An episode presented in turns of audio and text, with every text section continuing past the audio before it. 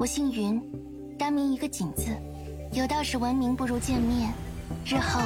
还请多多赏光，常来听戏。大家好，我是小宝不吃鱼，欢迎收听游戏美学。今天呢，咱们接着聊《原神》啊，今天聊一聊在上一年年初的时候特别火的一位角儿，就是云锦。当时他演唱的《神女劈冠》的 PV。啊，不仅在 B 站上，也是在国外的 YouTube 上都有非常高的一个热度，也是《原神》上一年特别出圈的一个作品啊。嗯，那么云锦他其实是在《原神》里设定的一个挺有趣的一个角色。包括在 B 站上，米哈游也有对他的角色的设定，以及他具体的呃设计细节，包括剧情、服装以及他的精神内核，都做了很详细的介绍啊。嗯，他是看似身上有些矛盾，但其实我们仔细一想，还跟我们年轻人还挺契合的。就是他是作为一个传统的戏剧的一个表演人。啊，他他特别喜欢听摇滚乐啊，就有点像我们今天的京剧大师，结果背地里在家里偷偷喜欢听摇滚啊，还是有一些冲突在里面的啊。咱们先简单的聊一下云锦的一个基本的身世以及他的一个背景吧。嗯，云锦他其实是他的家世都是在做戏剧的，那么他的父亲就是在梨乐最有名的戏团云汉社。啊，他父亲去世之后，他就成了云汉社的当家，也是整个璃月港就是风头最大的。就是你如果是生意人，你没有听过梨就是云锦的戏啊，那你就太土了啊，就是不识风雅啊。嗯，那所以说就是云锦的云汉社几乎就垄断了整个璃月，甚至说。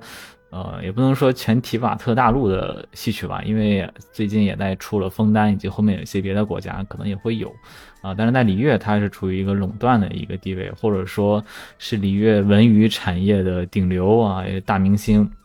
这种。嗯，云锦呢，他作为就是一种传承吧，他传承了他父亲的一些期望，包括他父亲对云汉社的一些打造的理念，但是他非常年轻嘛，所以他会融入很多新的东西，对吧？所以说他喜欢听摇滚乐，包括说他喜欢一些啊新的一些故事、新的理念啊。所以说，才让这个云锦其实是非常让人喜欢的一个角色啊，也是非常容易让人产生共鸣的。包括说，呃，云锦的配乐啊、配音啊、配音老师他的声音，我觉得也是特别特别好听的啊。嗯，就是有一种既温柔，然后又典雅又端庄的那种，嗯，非常神奇的感觉。包括当时做云锦的传说任务的时候。嗯，也是会觉得他，呃，就是在端庄背后有一点俏皮，就是还挺讨喜的一种一种设定。嗯，然后简单介绍一下云锦，咱们再说一下云锦他每天的呃工作是什么，包括他工作地点是哪儿，这个好像就还设定还蛮有意思的。就是云锦他的工作内容就是演戏嘛，那么除了在舞台上需要的时候演戏之外，他背地就是去练戏，那么他练习呢，他不是跟传统的那种说，我是在一个啊自己搭的一个舞台上，我去去排练去演练，他是喜欢去感受真正的场景，就比如说戏里这个角色，当时他遭遇了一个什么场景，比如当时他在跟别人去打架，或者当时他在一个悬崖上啊，想想要去跳崖啊，就随便比一个设定吧，他可能就想去体验一下这种场景。他想自己去，他可能不是真的去跳崖，但是他可能到悬崖旁边去感受那个人的一种情感与角色。然后，呃，就他的经纪人啊，其实非常担心他，因为就怕他在野外啊什么的，就万一万一再出事儿啊，嗯，所以说这个尹锦也是，呃，他非常有自己的想法，所以说他的。它的地点其实不是仅限于说传统的一个位置，它可能在璃月的周边，啊，任何地方可能都有可能成为它的戏曲来源的灵感来源的一个地方。嗯，正因为他有这种精神吧，所以他不只是会去演出一些传统的戏剧，其实在游戏里叫璃月戏嘛，那其实就是有点像我们中国的这个京剧，从里边去，当然可能不只是京剧，也有别的戏曲，综合去提炼出来这么一个角色啊。所以说呢，像这些戏曲里，可能现在还是以传统的一些剧目为主，可能是以前的很多故事。那么其实对于一些新的故事，我们现代发生的故事，有可能在戏曲里。是这种新的这种剧目是比较少的。那么在游戏里，云锦呢，他就想去写一些新的戏，写一些新的剧，能够去体现当下礼乐的一些年轻人，或者说日常的一些人的一些生活的一些故事，而不只是说我去歌颂以前的历史、以前的帝王或者神仙的这么一些故事。嗯，所以他的这种设定让我觉得好像还跟现实中戏曲的一种啊未来的发展似乎有一些契合啊。嗯，当然这也是指明了一个方向吧，呃，所以这是云锦的日常，可能跟我们想象的有点不太一样的一个地方。可能在游戏里好像觉得还挺正常的，但其实放到现实里去想想，他的这些嗯行为还是挺具有开创性的。嗯，那接着再往下聊，就是云锦最火的就是那个怎么说，就是神女劈冠嘛。嗯，那么他关于神女劈冠，他其实也是有他自己的一个改编。我去搜了一下，就是神女劈冠这个故事呢，它最早它是来自于就是一本东晋时的一个志怪小说啊，应该是叫《搜神搜神记》，而有故事叫《礼记斩蛇》。啊，李记斩蛇这个故事，简单一说，就是以前的山里有一个大蛇，啊每年都需要就是村里的人给他去献祭一些童女，然后这个当地的有一个人叫这个叫李旦啊，嗯，然后他的小女儿呢，他。叫李记，然后他不顾父母的反对，就自己主动跑到那个洞穴里去斩杀了这条大蛇。当然，可能中间又用了很多自己的计谋，就像是一个传统的一个英雄的一个英雄除妖的故事吧。嗯，那么最早在游戏里也是沿用这个设定，或者说云锦的父亲也是沿用这个设定。但是在游戏里，就是米哈游的官方也做了一些这个改编，对吧？所以就让云锦在游戏里认识到了这个故事的一个。嗯，就是真正的这个小女孩儿啊，就是《修神记》里的李记变成了呃《原神》里的申鹤，那么云锦就认识了这个申鹤，也就认识了这个当年就是好像是去作为女英雄去斩斩除妖人的这么一个啊这么一个角色。但他跟申鹤聊完之后，发现事实并不是这样的啊，发现事实是说，嗯，申鹤的父亲。啊，当时呢，他是一个驱魔人啊，就是杀死一些这个妖怪的一个道人。然后呢，嗯，他的妻子去世了，也就是身后的母亲走了，他的父亲呢就一直在想着想办法去救活他的母亲。结果呢，啊，最终可能就误入歧途吧，走上一个妖道。然后他想去就是把仙灵召唤出来，结果他在洞穴里召唤了仙灵之后，发现其实是魔灵啊，或者是魔神的残念。然后召唤的魔灵呢，告诉申鹤的父亲，申鹤其实是孤臣劫煞，然后就是让他的父亲必须要他将他的女儿进行一个献祭，所以说申鹤的父亲就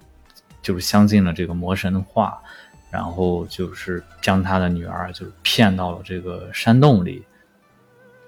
啊，然后申鹤他自己，他当时才六七岁，然后就拿着他那个。嗯，他母亲留给他的遗物啊，就是一把匕首，一把小刀啊，短剑，然后最终跟这个妖灵啊，这个搏斗啊，最终斩杀这个妖灵啊，也是拯救了这个村子，让很多人免于这个死亡。那么这个故事，那其实本质上讲就是申鹤运气很不好，对吧？摊上了一个特别混蛋的一个爹，他爹做了一个错，对吧？但结果让他女儿去承担这个事情。所以这个事情虽然说申鹤他最终呢，他是做了一个非常伟大的事情，但他最初的这种出发点并不是这么想的。但是云锦呢就觉得，嗯，他要进行改变，因为他觉得，呃，有些事情呢要论迹不论心，就是可能你当时没有这个出发点，但是你最终的结果确实做了一件很大很好的事情，那你还是要拥有这个功劳。所以说，云锦在遇到申鹤之后呢，也是将申鹤真实的境遇加入到了他新改编的《神女劈冠》的故事里，就是还原了申鹤最真实的去斩杀这个魔灵的这个原因和目的，其实主要是为了自保，呃，也是因为他有一个，就可能是他的父亲被欺骗了啊，才导致他去独自去面对这个魔灵。但云锦的笔下还是说是想说，呃，申鹤是，就是最终还是说他主动去拯救了这个村子，还是高度的，就是。赞扬了身后的这么一个行为，所以说从云锦的这个改编之下呢，其实可以看到他的一种论迹不论心的理念，以及说颂扬人质的这么一种啊核心吧，文化内涵其实是蕴含在里面的。也是因为璃月，它这座城市其实之前咱们聊过，上期也说它其实是非常贴近一种。啊，比较完善的一个中治体制，也是依靠这个多个人进行一个完善的体制。它不是说像蒙德或者道期，它就是有可能说一个军政府，或者说就是一个人说了算的这么一种状态啊。啊，所以这是一个，嗯，所以说我觉得云锦他其实这个改编还是做的非常成功的啊。嗯，也是在查这个故事中，让我觉得云锦这个角色他是非常立体的，同时他也是非常有才华的这么一个创作者。嗯，然后最后再说一下云锦他特别有意思的一个地方，就是他跟心妍啊，云锦照我们刚刚讲的，他其实是一个很厉害的创作者，然后非常完美追求卓越的这么一个表演家啊，那么他。就我们理想想，他应该就是说去去每天就是苦练苦修，然后他就平时时间就就搞点这个琴棋书画之类的那种感觉啊。但他私下里最喜欢的一件事情其实是听摇滚。那么听摇滚就牵涉到另一个人物叫心妍。嗯，心妍这个人物其实在原神里一直 他的流水不太高，他的人气也没有那么高。因为可能说他的外表做的有一点这个，嗯，有点飒爽吧，就是可能戳不中很多人的叉 P，呃，但是呢，他的精神内核还是我觉得还是挺棒的。因为呃，新年做摇滚嘛，那么摇滚乐它最早它是来源于美国，对吧？美国那个时候年轻人出生了很多，然后再加上啊中产阶级比较多，国家比较富裕，所以大家那些年轻人没有经历过当时苦难的年代。然后在这个和平的富裕的年代里，想做一些属于自己的东西，对吧？就做了摇滚乐。那么是摇滚，它没有一个核心的定义，它可能说有有有这个 P 三的 love，对吧？也有渴望这个无没有没有宗教啊，无政府或者之类的。嗯，那么嗯，在里边呢，就是那么云锦他喜欢摇滚，那恰恰感觉有一点。矛盾对吧？那明明戏曲它其实是一个比较传统、比较追求一板一眼的一个东西，所以说云锦他一直在追求着这种，嗯，这种创新。他可能就是决定了我这一辈子我就要做戏曲，但是呢，嗯，他要做一个 符合当下潮流的这么一个戏曲，要符合当下潮流进行创新啊，嗯，所以这是一个他的人生的一个轨迹和目标是非常明确的。同时，嗯，他也为此可能会做出大量的努力，嗯，那再一个就是像心妍，心妍，他这个其实，在游戏里还挺难过的，因为很多人都不喜欢他，因为觉得他，呃，长相啊比较 吓人啊，就是凶凶的阿姨，嗯嗯，但是呢，他没有去离开璃月，虽然说璃月这座城市是非常古典的、非常正统的，大家都喜欢听一些这种啊传统的戏剧。呃，但是也有人，尤其是年轻人，比如说年轻的千言君啊，年轻的一些小商小贩，都特别喜欢听心妍的这种摇滚乐啊。包括说这个，因为心妍他是活水型角色嘛，每次都会把这个舞台给烧了。那么千言君他兼着消防的职责，每次都要去抓这个心妍。但是千言君里边本身有很多年轻人嘛，也喜欢心妍的这个音乐，所以会给心妍偷偷通风报信啊，所以也没有抓到他。嗯，所以还是有人去喜欢他的。所以说，璃月这座城市虽然它的内核是没有那么摇滚的，啊，没有那么多给心妍的土壤啊，但是呃，可能有很多土壤都是给了这个云锦嘛。但是心妍还是坚持着。嗯，如果是因为这座城市它没有摇滚的，没有那么摇滚，然后你就去离开，他认为这个这个事儿呢非常不够摇滚，所以这就是心妍一个特色啊。包括说心妍这里边，他做的还是特色挺鲜明的啊，比如说这个。嗯，我当时当时我看新年的资料，看他看到他喜欢吃什么，其中有一道菜叫凉拌薄荷，包括说这个嗯，他吃那个香菱这个大厨做一些奇奇怪怪的，呃，一些一些菜品啊，就是就我们今天讲的黑暗料理啊，但是他还非常喜欢吃，他觉得这个很摇滚 啊，所以还挺有意思啊，并且心妍，嗯，他外表上好像还是挺挺反叛，但是他在故事里其中有一个是云锦有一天去心妍家做客。就是发现心妍的家里就是打就是打扫的非常规整，然后也有一些刺绣的作品啊，他又觉得跟他想象中的这个心妍差异很大啊，就就有点像我们说，嗯，就迈克尔杰克逊对吧？他他这个，但是他的这种舞台上的形象跟他这个生活中的形象可能是有一些差异的，那反而这个激起了云锦对心妍的一个更加的一种热爱吧，可能这就叫反差萌吧啊。嗯，所以总的来说呢，就是我觉得云锦跟心妍这两个角色，他是有非常多的共同的一个点，就是他们都有非常坚定的一个目标。嗯，他们俩可能都非常有才华。云锦的目标可能就是要创新戏曲文化，然后让它能够有更多的生长土壤。那么心妍呢，也是说现在虽然没有土壤，但是我也要坚守在这儿，去创造更多摇滚的土壤。那么这两个人也是彼此之间是好朋友。嗯，所以就他们俩就有点像回答了那个问题吧，就是，嗯，你的一生啊是为了什么而燃烧啊？他们都有自己非常明确的一个目标啊。那心妍当然是真的燃烧了，嗯，所以这个听完看完他们俩的故事吧，还是让我印象非常深的，就是，嗯，虽然说我们今天讲很多很多行业吧，其实，在现在发展的大潮之中，它其实是有。可能是不太适应的。你比如说像戏曲，也是像米哈游做完这个云锦，包括神女劈冠这个角色，因为神女劈冠这个 PV 可能它也比较短，就几分钟，并且它做的特别精心啊，也打磨的比较好，将传统的内核以及跟现代的一些技术做了一个融合，所以它在呃海内外都有非常高的一个热度。那么这个就是我认为的一种戏曲文化的一种进步，就是它至少把受众扩大了更多，让更多的年轻人去感受到了。那么可能现在还有很多别的东西也是需要去做这种改变的，那做这种改变肯定是非常难的，嗯，但是就像这个游戏里的云锦一样，对吧？但虽然难，他还是坚持在去做，嗯，所以还是挺打动人的嘛。包括上心妍，明明在这个地方他可能说是很惨的，甚至说很多人都没有那么喜欢他，但还是在坚持去做这个事情，呃，所以这是让我觉得还挺打动人的一个地方。那么说到最后啊，就是云锦这个角色啊，我认为是，嗯，做的非常成功的一个角色啊，嗯，包括他的一个设定啊，再一个就是说，嗯，回到咱们的题目啊，就是他在迪瓦特大陆啊，边唱戏边听摇滚，这种散的体验，那有点就像我们今天可能就是还是拥抱多元的文化吧，可能我们现在除了主流文化之外，有各种各样的亚文化。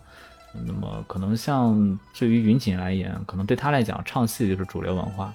摇滚是亚文化。那么他会将这两个文化进行一个结合，甚至从另一个亚文化里提取很多营养，去补充到他的主流的这个唱戏里。那么我们今天呢，可能也是这种感觉，或者说这种模式吧。所以说我在去搜集《原神》里的各种角色的资料的时候，会觉得，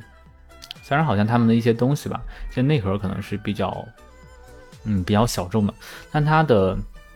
如果说提炼出来，它的一个更本质的一些，它的精神其实是比较大的，也是能够非常鼓舞人心的这么一个状态啊。嗯，最后呢，就给大家带来这个云锦的一小段儿啊，神女劈冠的一个 PV 啊，所以希望大家能够喜欢云锦，或者说啊，能够因此对。中国的传统戏曲文化可能有一些更大的兴趣啊啊，那本期的节目就到这儿。如果你喜欢啊这档节目，欢迎你订阅啊，欢迎点赞啊。我是小波波不吃鱼啊，拜拜。神女劈冠到这里本该接近尾声，但今日我再添一笔，唱与诸位